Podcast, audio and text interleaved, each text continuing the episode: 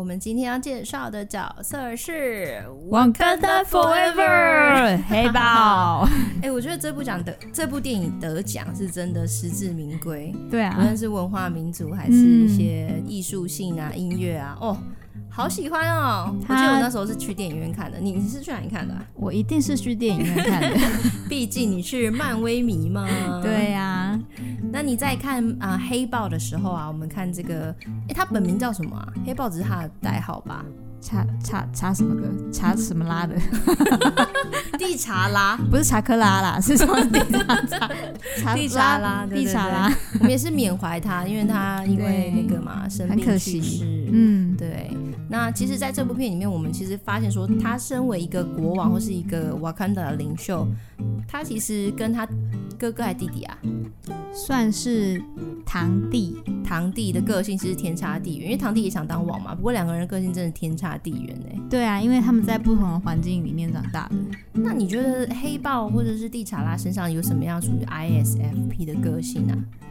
嗯，黑豹它本身，嗯，应该说他给人家的感觉就是，因为这一型的人哦，就是会给人家感觉比较，嗯，好像什么都没在紧张的，就是面对事情都。温温的，然后讲话也是温温的，嗯，然后就没有紧张，然后也没有在紧，很迫切的在预备什么，就是很很随和的感觉。对，所以这样会让我有一种感觉是，啊，可能是我个人的观感啦，我就会觉得说，哎，他那个堂弟起来当王的时候，反而还比较有魄力，有没有？哦，对啊。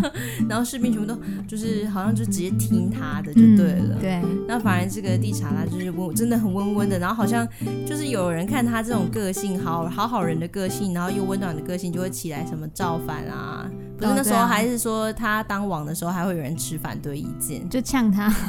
对。然后甚至。是中间好像有一个是他的部下，然后还跟外面就是串联嘛。啊，那个部下反叛的原因是什么？部下反叛，因为呃，其实他有一些边境部落，就是他们瓦嘎达的那个边境，他们一些都都有一些部落。然后呢，有一些部落就会觉得说，哦，历代的国王好像做事的方式都一样，那这个这个黑豹好像也一样。然后他明明就已经被打败了，但是。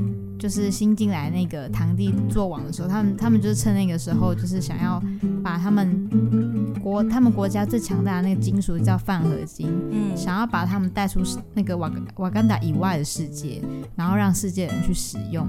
因为他们会有反派的原因，是因为他觉得外面世界的人就是也有他们自己人，其实有点在探讨黑人文化的事情啊。对，就是他觉得外面也有那些人需要，为什么这些资源只留在我们瓦干达里面？嗯，然后啊，可是呢，如果就是坏，如果是坏人的话，当然是会拿去做坏事啊，把它做成武器什么的啊，那就很可怕啊。没错，对。可是瓦干达他们历代国王就是就是害怕这样的事情，所以就一直都守着，然后甚至就是把整个瓦干达国家就隐藏住，没有人发现这个国家。所以你觉得蒂查拉也是遵循历代国王的他们的方式吗？对啊，也就是说，你觉得他个性上也是觉得说，先不要造成纷乱比较好。嗯，所以他选做了一个一样的选择，但弟弟想要革新，应该是说他也因为这些行人有个特色，就是没有办法想。太远的事吗？嗯，短期计划者嘛，对，短期计划者，所以他们对，所以他们会没有办法想太远的当下，就会觉得说，那就先按照原来的做好了。哇，而且他可能也很讨厌冲突，或者是万一发生什么战争。嗯，对于 ISFP 来说，是不是冲突这件事情真的是很不喜欢、很不乐见的？对啊，很不想面对，很不想面对冲突。嗯嗯，所以这好像就是回到他的个性上面，而且身为一个国王啊，我们会觉得说，我会觉得说他比较温柔到，也让我觉得有时候好像少了一点魄力，没有他弟弟来的那么有魅力，是因为可能因为 ISFP 真的很有同情心。如果他今天不是一个国王的角色，然后又掌握这些军队和高科技，他可能是被放在一个什么啊、嗯、心理辅导员啊，或是一个艺术家，我都会觉得，呜、哦，就是。感觉是还蛮 OK 的。但是因为刚好放一个国王，可能大家对于国王要有一点。比较有一点权威感，对权威感，或者是、嗯、呃呃果断做决定。嗯，那对于他来说，他好像就是给人一种温温的，然后照顾家人、照顾身边的人。而且他他上位以后，他会去他去拜访了各个部落的领袖，就是他有去造访各个对原本有一些不一样声音的部落，就是他每一个都去问、嗯、问候，就他有做这件事情。所以好像说，呃，我们用一个角度来看的话，会觉得说他可能。我们会有些，如果有些人摩萨人民可能会觉得他不够有魄力，但如果以白衣来说，会看到他的特点是，他会愿意去听多元的声音，对，他会愿意去看呃参考各方向的想法，然后主要是他希望大家是统一的、合一的，不要有什么纷争，然后彼此可以了解。所以好像是像是那个他后来不是曾经跟他竞争要当王的那个某一个部落的族长还是什么？哦，对啊，然后后面还伸手救他，对，就是因为他当初宽容嘛，没有，好像是说他们输了的人就其实会。遭遇到死亡，是不是？哦，对啊，就是你们也会有危险。对，结果他去放弃，他可以行使让他就是刺死他的权利。嗯，没错。所以好像一个人真的是要看一个人的个性，他不会是典型的，也不会是就是二元论。嗯，是蛮多面多面向的。对啊，对啊。我觉得最后就是可以看到他在电影的后面，就是他听了那么多部落的声音，然后也经历了一场跟外面世界人的。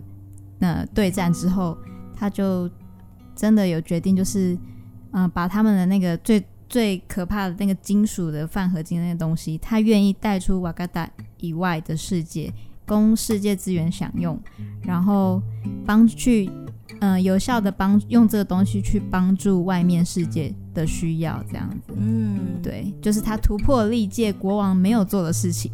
去成为了，对啊，其实他没有，并不是真的不想要把资源带出去，嗯，反而是说他有他的方式，那他使用的是教育，就是变成一个让小朋友可以成长的过程中可以使用这些，嗯，这些资源，嗯，哇，好温暖哦，对啊，而且他还把一开始就是他那个，呃，本来后来篡位篡他位子国王那个堂弟，就是从小长大的地方，他后来就回去看。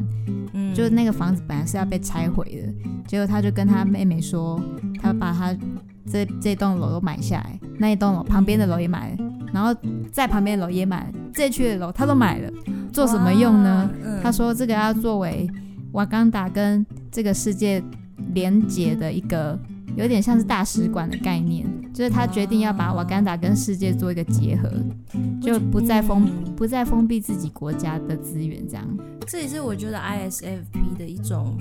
超能力，我可以说超能力是因为很难做到。嗯、就是平常可能在生活中，我们总是会有一些人有摩擦，大部分的人不是所有人啊，很多人会容易会觉得说啊，有谁跟我摩擦，理念不同，或者是想听跟我对立，那么他就是我的敌人。嗯，所以你看他弟弟真的做了很多像敌人的行动，可是最后他还是为他就是做了一个纪念的事情。对啊，大家看夕阳，所以就觉得很好像 ISFP 就是我生活中像贝里也是 ISFP 嘛。啊，对。我本身也是，嗯，我还有另外两个朋友也是 ISFP，然后就发现你们真的是那种，呃，就是可以跟各种人群相处，而且不会愿意把谁视为对立的人。